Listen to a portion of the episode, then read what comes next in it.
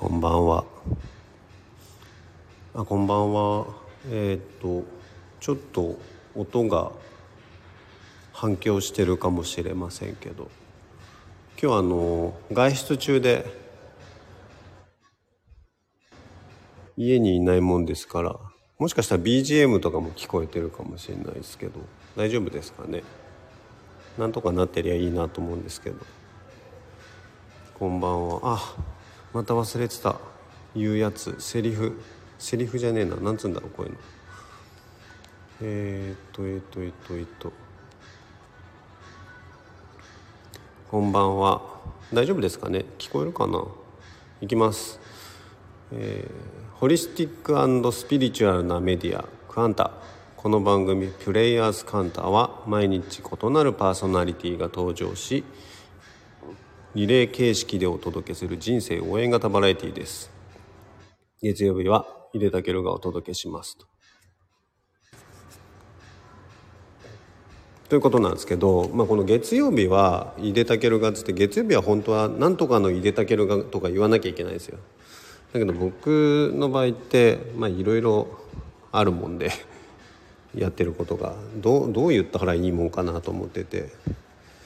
ねまあデザイナーのとかも言えるし遊びの専門家みたいなことも言ってもいいとも思うしね。まあある時はタロットカード占い師みたいなこともまあ半分ふざけて言えるかもしれないし。そうなんですよ。通り名選手権ね前やりましたけど皆さんもついふざけちゃうんで 決まんなかったんだけど今日はあれですよ。食食についてのいでたけるでいきたいんですよね。食まあ食っつっても作る方じゃないんですけど俺の場合って。かといって食べる方でもないんですけど。はい。でね今日はほらあれでしょ？うわごめんなさい。今日はあれでしょ？皆様9時からの某 YouTube を楽しみにしておられる方たちばかりでしょ？生誕祭的なノリで。ねえなのでもう早急に終わろうと思ってますから要件だけ手短に話してってなんかねメールみたいなこと言ってますけど。終わろうと思ってるんですけどあのー、まあさななんでしょうね。星で見てもそうらしいんだけど僕とその食の関わりってどうやら深いらしい。うん、ただまあそんなにすごい大食いかっていうとまあ大食いの方かもしんない。あ、ごめんなさい。大食いかもしんないんだけど別にそのなんつうのかな。こうすごい食べるとかすごいこう食通だとかえー、っとっていうことでもないんですよね。なんかわかんないけどさ遠くの美味しいお店の情報を聞きつけてわざわざそこまで行くとかあの時間があったら料理をしては美味しいもん作るとかっていうふうには全然なってなくてそうなんですよね。コーヒーはねあの今のところたくさん頂いてるから本当買ったことないんですけどここ12年ぐらい。っていう感じではあるんだけどでもなんか食というものに対する関心は妙に高い。のはえっ、ー、とね自分でも感じてるんですよ。でねそのそれこそこの後の YouTube でねユージさん出てくるみたいですけどユージさんとかに言わせてもどうも食のことは保守的に見てもなんかあるらしいと。とは言われんだけどさそれでね思い返すとその今年じゃないな、えー、と2023年の5月に僕はパンチャカルマというのに行ってそれはあのインドのアーユルベーダの浄化療法ってやつですよね。2週間もしくは3週間かけて集中的にデトックスしようと。いうやつなんですけどこのデトックスをする2週間っていうのは、まあ、とにかく暇なんですよ。もちろんその日本から持ち込んだ仕事とかっていうのは一部あったしそういうことをやりながら日々を過ごすとは言いながらもでもなんかその、まあ、デトックスをしてるからっていうこともあるんだと思うんですけれどもそのあある種のこうやる気のなさみたいなものが常につきまとうんですよね。でもっと言うとその暇であるということを何て言うのかな謳歌している自分がどっかにいてで暇であるって意外と忙しいんだなっていう変な境地に至るわけですよ。そうっていうぐらいその何て言うのかなやる気が出ないんですよ。いい意味でねこれはまあいい意味っていうのかな。そうそれでそんなそのやる気のない暇な2週間というのを、えー、の唯一のと言ってもいいのかもしれないけど楽しみは、えーと、やっぱ食だったんですよね。それは毎食のえー時間つまり3食プラスおやつが出るんだけどっていう食事と、まあ、これはもちろんさ食べて美味しいみたいなことと他に娯楽がないからあの YouTube、えー、となんだっけ iPhone とかさパソコンはもちろん持ってってて w i f i はつながるんだけれどもあの別にこうだからといってねずっとそれ見てるってことでもないんだけどだからね娯楽があると言いながら何も他になくってでそこを支えてくれるのは本当こう食事がうまいみたいなことあったんですよ。でもねもう一個あるのがその、えっと、YouTube なのね。で YouTube で俺何を見てたかっていうと食にまつわるコンテンツっていうのが多分ねえっと67割はそれを見てたんですよね。ボケーっと見てるんだけど漫画読んだりとかもするんだけどボケーっと見てて何見てるかっていうとあのほらお料理系 YouTuber っていうやつですよね。こうカルボナーラ作ってる人とかがさを見たりとかなんかをずっと見ててその例えばその一人が青池さんという銀座でイタリアのお店を経営されてる方で YouTube も、えーやっていて。でそれがさまさにあのホニャララにもゲストで来ていただいたんですけどその後ねたまたまなんですけどこれ。あのーその人がなんかイタリアンのこうレシピ動画みたいのをやってくれてるんですよね。でそれを見て別に自分で作るでもないんだけどただずっとボケーっと見ててなんかすごくこう満たされるみたいなことをやってたんですよ。なんかほらアクアパッツァとかっていうともうさその魚の臭みを消すのにこうハーブとオイルでもみしだくみたいなことやってでその後こうね豪快に水で煮炊きするみたいな料理がありますけどそんなことやってるのを見ながら自分がまさにその状態なわけね。オイルまみれでさもうなんか薬草で蒸し風呂みたいの入ってさもう大変なことになってんだけど一緒じゃねえかみたいに思いながら見てたんだけどなんかねそれでねそのこれはどうも確かにやっぱり自分にとってその食というものが関心が高いということを認めざるを得ないんだなというのをうすうす感づいてきていてでさっきも言った通りこの YouTube でお料理系の人っていうのをよく見るんですよ。すげえ見るの俺寝る前とかもよく見てるんですよね。でも別に自分が作るっていうことでもなくてどうやらねあのね見て満たされるみたいなとこがあるんですよ。ないですか？そういうの。あんまないのかな？そしたらね最近ねそういえばと思ってることがあってあのね漫画も俺よく読むんですよ。あのお料理系の漫画すごい読んでてあのまあほら例えば古くはさミスター味っ子みたいなのとかさ有名なとこだとね翔太の寿司とかさいろいろありましたけど今でもやっぱそういうのってあるんですよね。それでねこの食にまつわるっていうのがねその要は、えっと、自分が食べなくても満たされてる、えっと、もしくは人が食べてるのを見て満たされてるっていうのがあのねあこれもう俺結構行くとこまで行ったのかもと思ったのがなんかねあの YouTube でやっぱり人気のコンテンツっぽいんだけどピットブルっていう結構獰猛な犬種の犬がいてそのピットブルという犬が飼い犬ね。ちょっとうるさいごめんなさいね。飼い犬なんだけど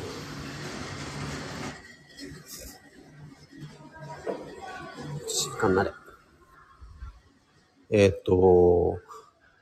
生肉とかをね、ボリボリ食べる動画っていうのがあるんですよ。で、それをね、これ夜中に食後とかにね、当然夜中に見て、すごくこう心が満たされるみたいなところがあって、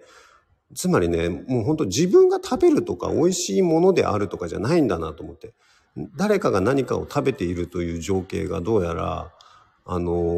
もうそれでいいっていうところを最近発見したんですよね。でね、これ前回、先週の放送でミラーニューロンなるものがあるようだと、あるぞという話をしましたよね。それで、で、それは何かっていうと、自分がその行為をしていなくても、その行為をしている人を見ることによって、脳の中にあるミラーニューロンという、えっと、神経細胞が、えー働いて、えーそれをやっているかのような、えーっと、脳刺激が起こっているということが、えーっと、実証されてるんですけど、もしかしたらそれあるのかもしれないと思ってて、つまりさ、なんか、ワンちゃんがさ、バクバクバクバクさ、こう、生肉とかを食べるわけですよ。骨ごと食べるのね。そのちなみにピットブルのバウンス君っていうんだけど、ゴリゴリ食べてて、で、それを見て多分俺はもうなんか、自分が食べてるわけじゃないんだけれども、食べたような、こう、幸福感に満たされてるんじゃないかと思っていて。とするとね、あのね、ほら、よくさ、飯テロとかって言うじゃない夜中にさ、こう、美味しいご飯の写真ポコンとかって SNS に上がってきたりとかしてさ、それ見ちゃってさ、うわ、すげえ腹減ったみたいになるとかっていうのあるでしょあれね、多分、あのね、ご飯の写真を見るからダメなんですよ。いい？ご飯の写真じゃなくて、それを食べてる人のところまで見たらいいのよ。その後だから、ほら、お料理系の YouTuber って大体作って、それ自分で食べるでしょ？できましたで終わる人っていないんですよ。やっぱ食べて、うん、うまいとかって言うわけ。で、そこまで見ると多分ね、もう飯テロ超えるんだと思う。でもっと言うと、だから、あれですよ。俺、あ、これ、新手のダイエットになるんじゃないかと思ってんだけど、YouTube 見るだけダイエットみたいな。あの、ほら、リンゴダイエットとかさ、なんとかダイエットっていろいろあるじゃない。あれの2024年版は YouTube で見るだけで自分は食わないみたいな。いや、ちょっとそれよくねえな。不健康だけども。でもなんかそういうことあるんじゃないかと思ってて。っていうね、そんな私がお届けする、あの今日はね、そのさっきも言ったけど漫画ですよ。まあ、YouTube も見るし、何でもやるの、自分でもたまに作ったりもするんだけど、食に関してはね。でも漫画3選、いいですか？あのね、これ最後もやっぱり最近気づいたという境地に至るんだけど、えっとね、多分、その、まあ、ほら、昔読んでたっていうのもあるんだけど、多分ね、一番最初に食と漫画でハマったのが、えっとね、バンビーノっていう漫画なんですよ。関哲司さんという作者の方の漫画で、2003、4年ぐらいに連載が始まったやつですね。テレビ、ドラマにもなっていて、るから、ご存知の方も多いかもしれないですね。松本潤さんが主演で、えー、やってたやつでね。イタリアンの物語なんだけど、まあ、ドラマよりも圧倒的に俺は原作をおすすめするけど、あのー、イタリア料理の名店に、えっ、ー、と、入店した若い青年の、まあ、成長ストーリーっていう、もう本当によくある、ベタベタなストーリーの漫画なんだけどさ、これのね、お料理を作る、えっ、ー、と、描写がね、すごくいいんですよ。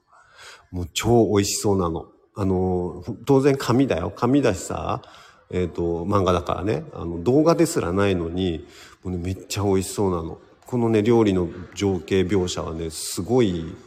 ですよ、この方の。で、後半なんかね、なんか知らんけどね、料理バトル漫画みたいな感じでグダグダになってっちゃうから、もうほんと前半だけでもいいっす。見てくれるとすごいいいっす。それでね、その、まあ、よくあるストーリーだと思うんだけどさ、あの名店に入るとさ、当然いきなりこう、お料理なんてさせてくれないわけですよね。ホール、つまりその、キッチンじゃなくて、えっと、お料理をこう、給仕する方、サービスの方の仕事からこう、その青年の主人公のね、えー、ストーリーは始まるんだけれども、で、なんかね、やっぱ不器用なんですよ。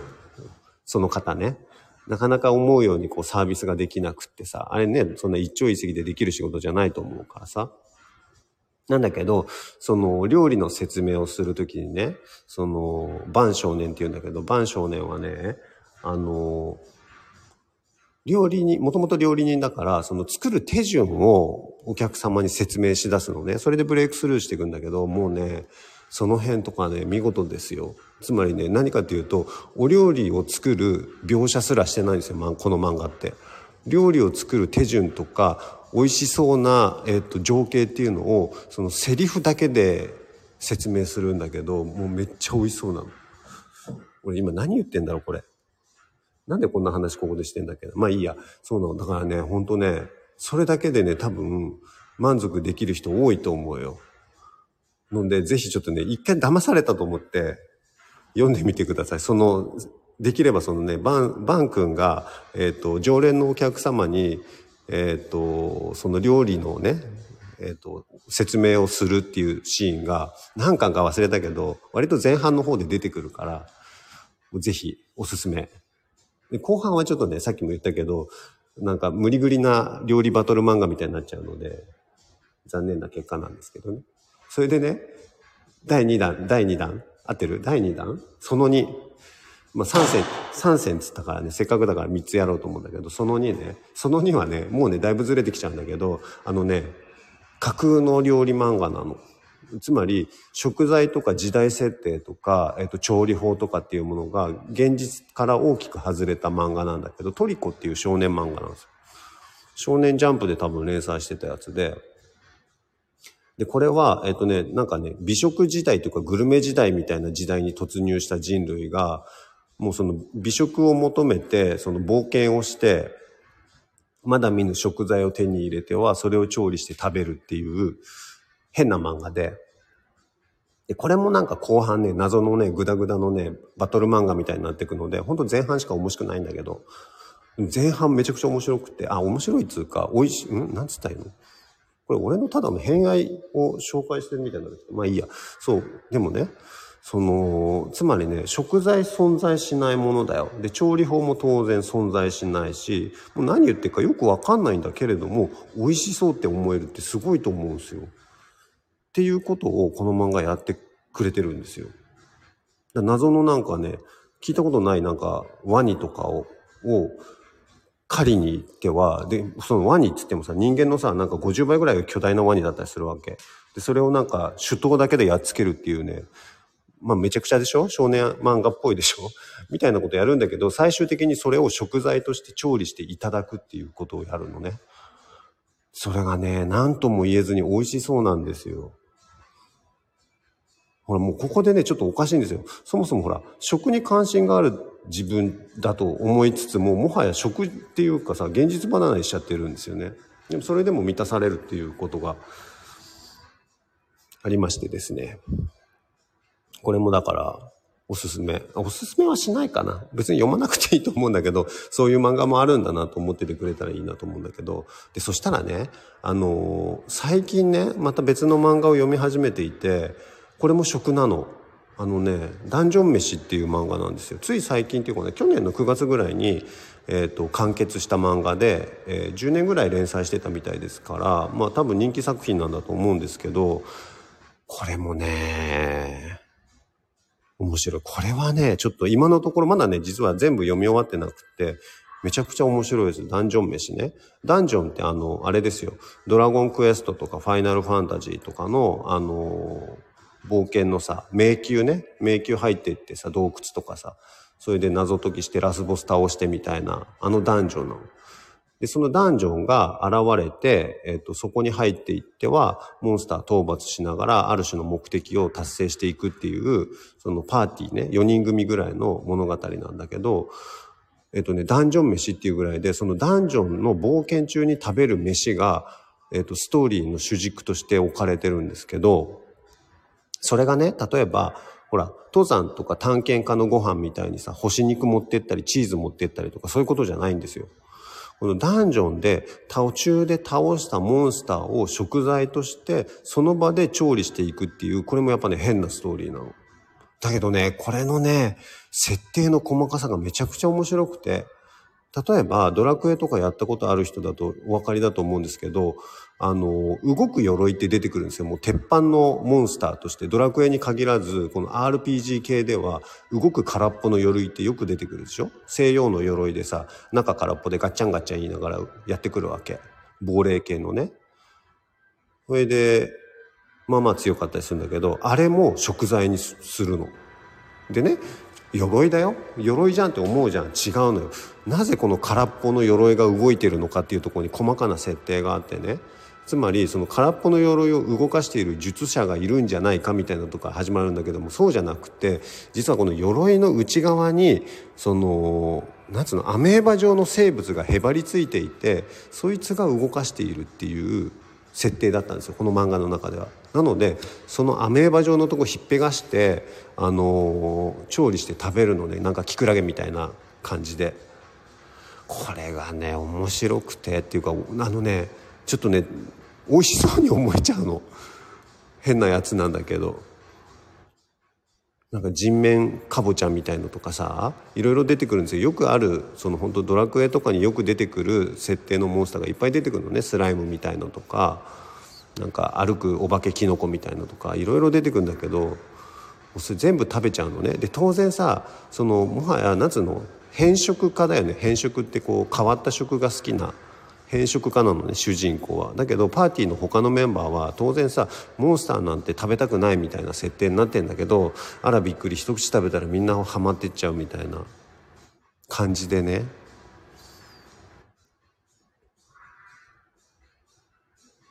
どうしよう。ちょっとねまあでもねこれまだね完結してないのであ完結してないというか読み終わってないので最後どうなるのか分かんないんだけどあの今のところねストーリー展開も含めて素晴らしくてめちゃくちゃ面白いのでもう気になる方是非読んでみてください。Kindle とかでね買えばパパッとすぐ読めちゃうからね。でもさこうしてみると食の楽しみ方ってさ食べるだけじゃないんだなっつうことにね今更なんか気づかされておりましてですね。面白いですよ。で、そして、その、現実離れしてても、なんかいいんだな、みたいな感じですよ。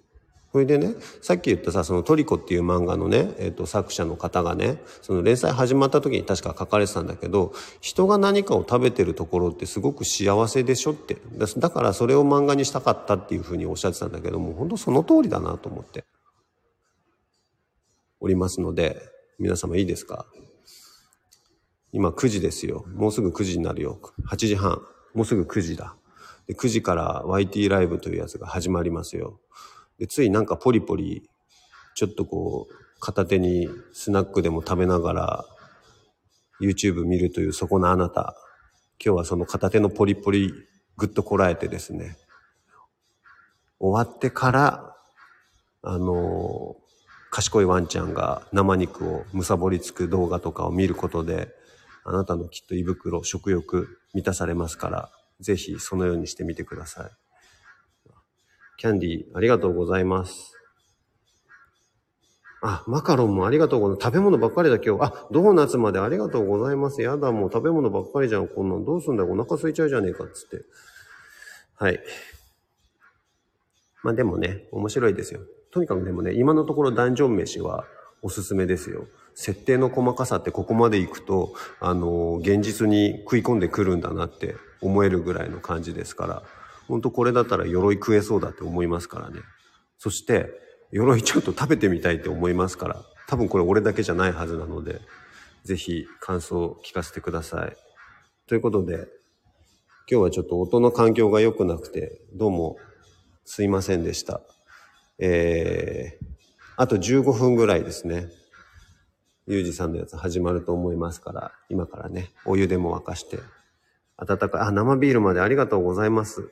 言ってるそばから食べ物ばっかりやって、あ、モンブランまでありがとうございます。もう本当皆様すいませんね。はい。ということで、みねみねさんすごいね。みねみねさんだけで、もうなんかおやつパーティーみたいになってるけど今日。ありがとうございます。はい。ではでは。来週はあの、また家から多分普通にお届けできると思いますので。あ、今週そういえば俺、あれですよ。えっと、お絵かき教室、神宮前でやるんですけど、やべえ、また告知忘れてる。あの、もしこれ聞いてる奇跡的に行ってみたいと思う方 いらっしゃったら DM ください。後でちょっと日程も出しますから。えっとね、確か金曜日だったかな。確かとか言ってすいません。金曜日だったと思いますから。はい。それはね、あの、そうしましょう。あそうしましょうじゃねえや。あの、ご飯を描くっていうことをいつかやりましょう、みんなで。はい。ということで、今日はこの辺で失礼します。ありがとうございました。たくさんのスタンプもね、ありがとうございます、皆様。おやすみなさい。